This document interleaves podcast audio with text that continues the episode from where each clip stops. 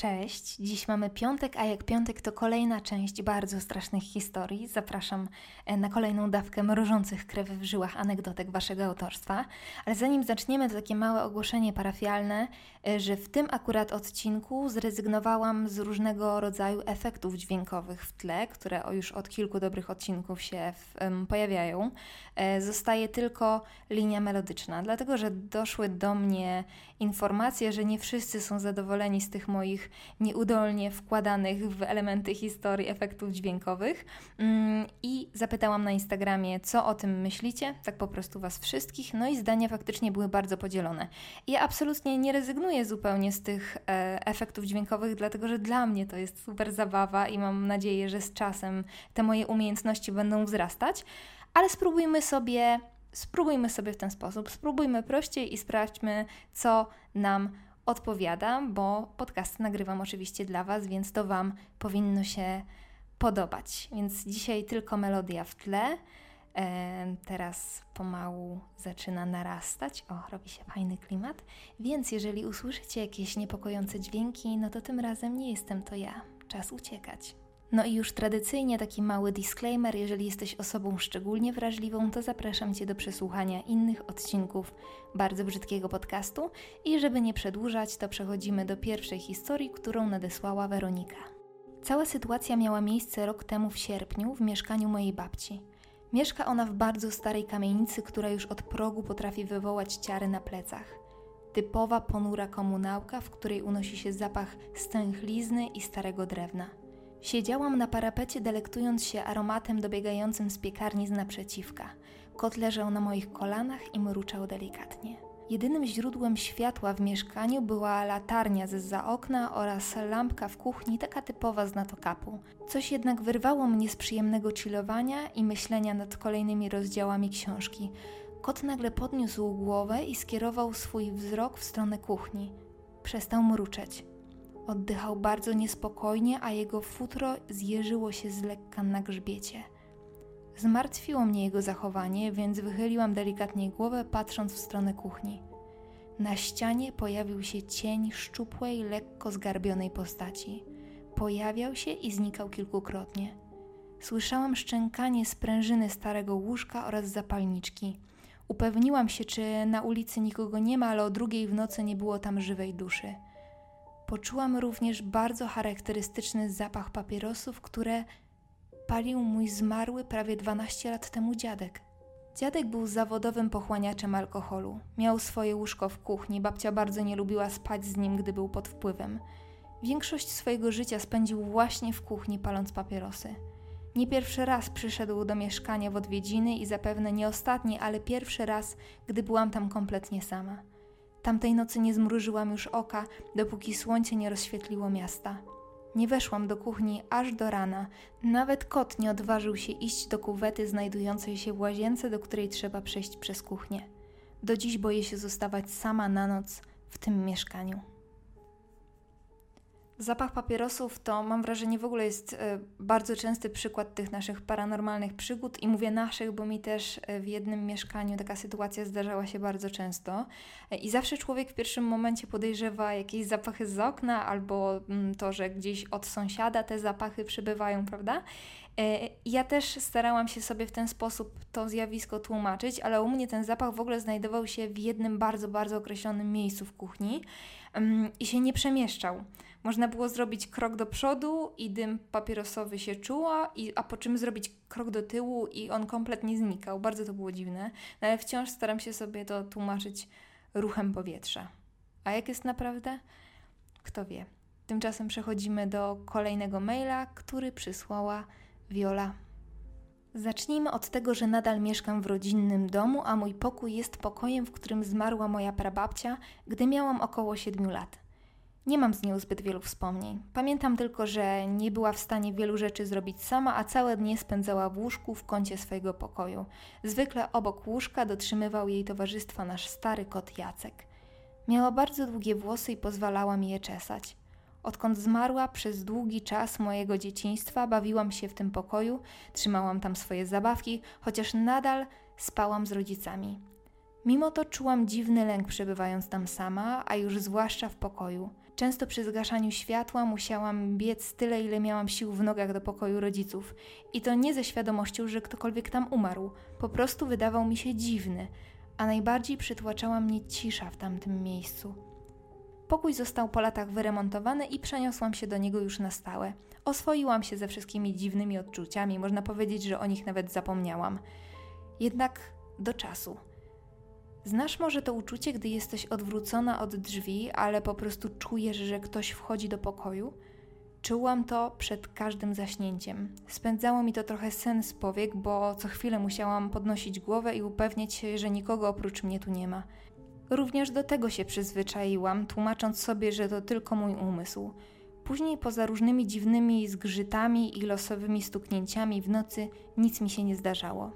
Pewnego dnia przyjechała do mnie kuzynka na nocowanie. Bardzo lubi koty, a mój kot, który jest z nami może od dwóch lat, lubi się szwendać po pokojach, więc gdy ścieliłam łóżko i usłyszałyśmy pod nim jakieś dziwne miałknięcie, byłyśmy pewne, że to on wlazł tym razem przez szparę pod łóżkiem i tam siedzi.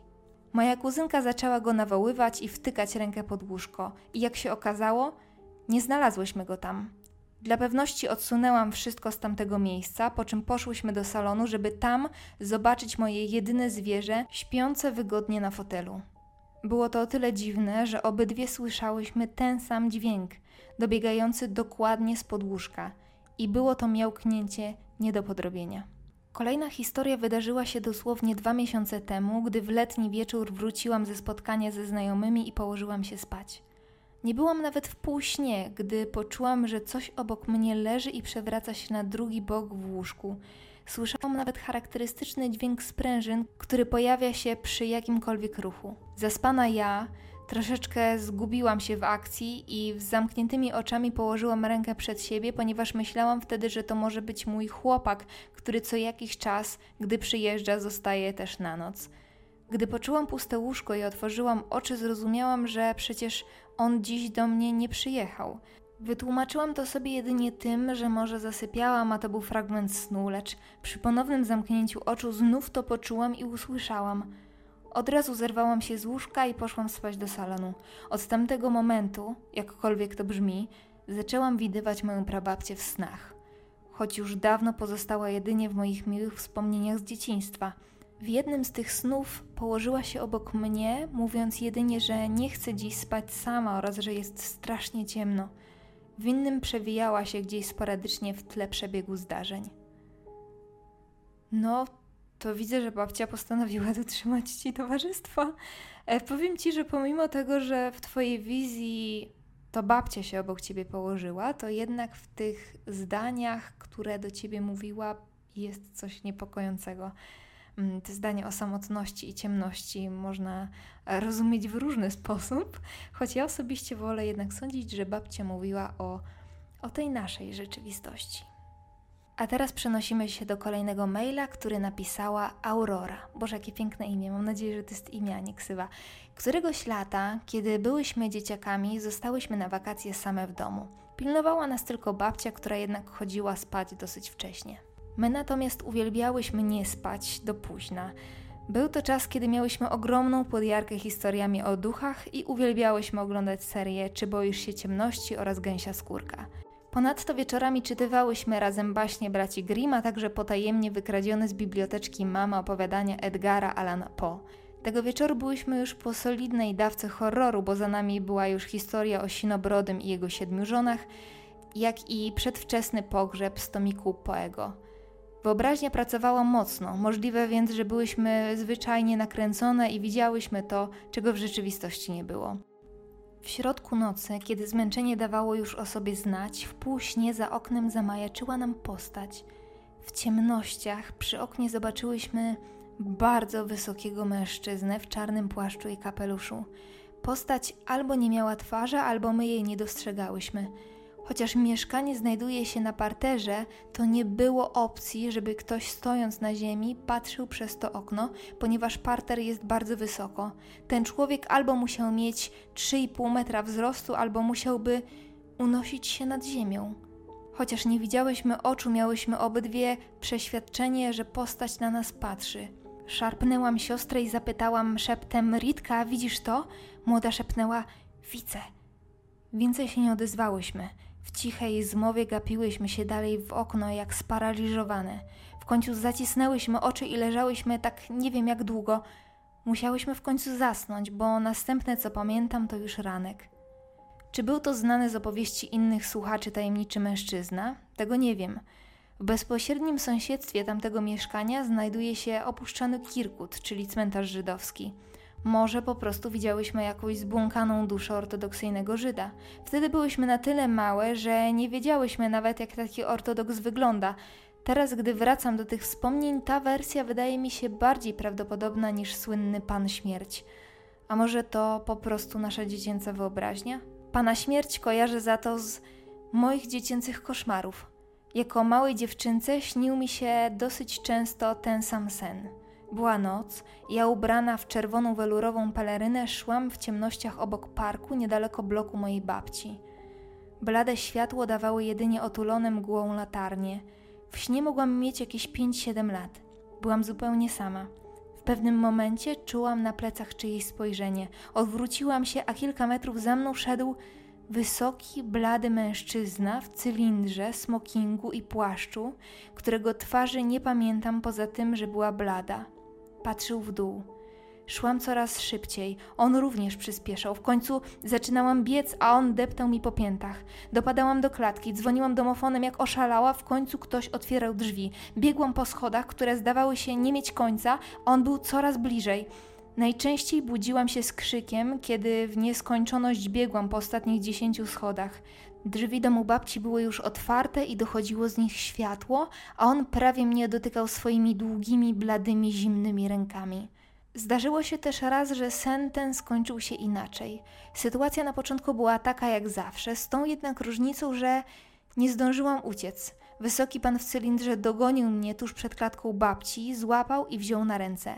Najpierw popatrzyłam na niego przerażona, odpowiedziało mi nieobecne spojrzenie stalowych oczu. A co najdziwniejsze, od tej chwili już się nie bałam. Wiesz, z czym mi się teraz to wszystko skojarzyło? Bo jasne, że ta postać się pojawia i w waszych historiach, i w takich jakichś ogólnych wyobrażeniach, i w opowieściach o paraliżach sennych, ale ten kontekst parku, drzew i dziecka, no to to jest Slenderman wypisz, wymaluj, czyli postać, która pochodzi z pewnej creepypasty, na podstawie której powstał później cały cykl gier, przy których z moim bratem sikaliśmy w gacie na przykład, i... I chyba film jakiś powstał, o ile dobrze pamiętam. Um, o Slendermanie pewnie wszyscy wiedzą, bo pomimo tego, że ta postać powstała stosunkowo niedawno, bo o ile dobrze pamiętam gdzieś w dwa tysiące dziewiątym roku, um, to całkiem szybko zyskała popularność i trafiła tak na stałe do popkultury. Ale gdyby ktoś jednak nie kojarzył, to była to bardzo wysoka i bardzo smukła postać mężczyzny w czarnym smokingu, bez twarzy właśnie, z takimi nienaturalnie długimi kończynami, a w niektórych przedstawieniach również z mackami, yy, która porywała dzieci w takich zalesionych okolicach. Te wszystkie gry związane ze Slendermanem właśnie działy się w lasach. Strasznie, straszne, straszne były. Przynajmniej tak jak je zapamiętałam. Yy, no i właśnie dlatego dostrzegam jakieś podobieństwo, że ten park, nie, i ten gość wysoki, ubrany na czarno, blady, bardzo intrygujące. To naprawdę, tak jak ja się powtarzam, bo mówiłam to już w poprzednich odcinkach, ale musi być jakaś taka zbiorowa świadomość i zbiorowy lęk przed różnymi postaciami. I bardzo to jest dla mnie intrygujące, dlaczego akurat takimi. I przechodzimy już do ostatniej historii nadesłanej przez osobę, która prosi o anonimowość. Zjawiska paranormalne to totalna normalka w moim życiu. Odkąd pamiętam, coś się działo. Dziś chciałabym podzielić się historią, która zmieniła moje myślenie na ich temat. Kiedy byłam dzieckiem, często przytrafiały mi się nie do końca normalne sytuacje, ale najdziwniejszym było to, że co roku, tego samego dnia w nocy, budziłam się z poczuciem, że coś jest nie tak. Nie budził mnie żaden hałas ani dotyk, po prostu skok adrenaliny i poczucie, że coś nie gra. Po kilkunastu minutach leżenia z podniesionym ciśnieniem ze strachu nagle zasypiałam, jak gdyby nigdy nic. Czasami do tego dochodziły odgłosy kroków zza drzwi mojego pokoju lub dziwne cienie. Nigdy nie mówiłam o tym rodzicom, bo wiedziałam, że uznają to za zły sen. Działo się tak przez dobrych kilkanaście lat mojego życia, więc w zasadzie przywykłam do tego. Któregoś roku, będąc w Dniu Wszystkich Świętych na cmentarzu, nagle doznałam olśnienia. Tak w ogóle od czapy, nie myślałam o tych dziwnych sytuacjach nic a nic. Staliśmy nad grobem moich dziadków ze strony taty, których nie miałam okazji poznać, bo zmarli przed moimi narodzinami. I nagle jakby ktoś zaświecił latarką na datę śmierci dziadka. Opadła mi szczęka. Był to dzień, w którym co roku budziłam się z paniką. Nie wiedziałam, co mam powiedzieć. Mój mózg zaczął działać jak po niezłym energetyku. Po raz pierwszy od tylu lat zwróciłam uwagę, że dziadek zmarł w tym roku, w którym ja, w którym ja się urodziłam. Zaczęłam szybkie kalkulacje. Nie oceniajcie, zawsze byłam mocno logiczną osobą i zawsze szukałam powiązań.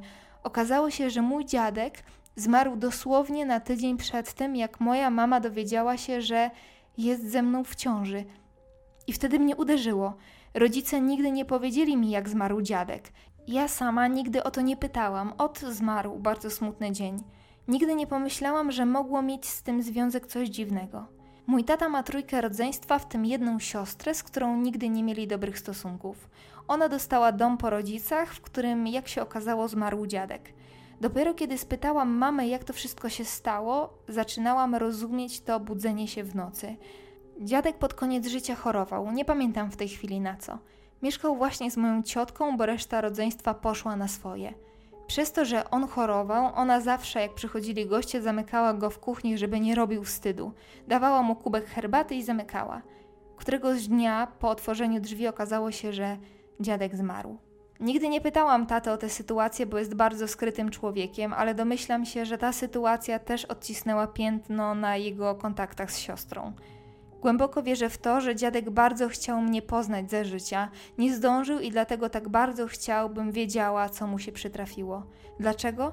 Odkąd dowiedziałam się o tym, jak zmarł, nie mam już budzenia się w nocy rok w rok.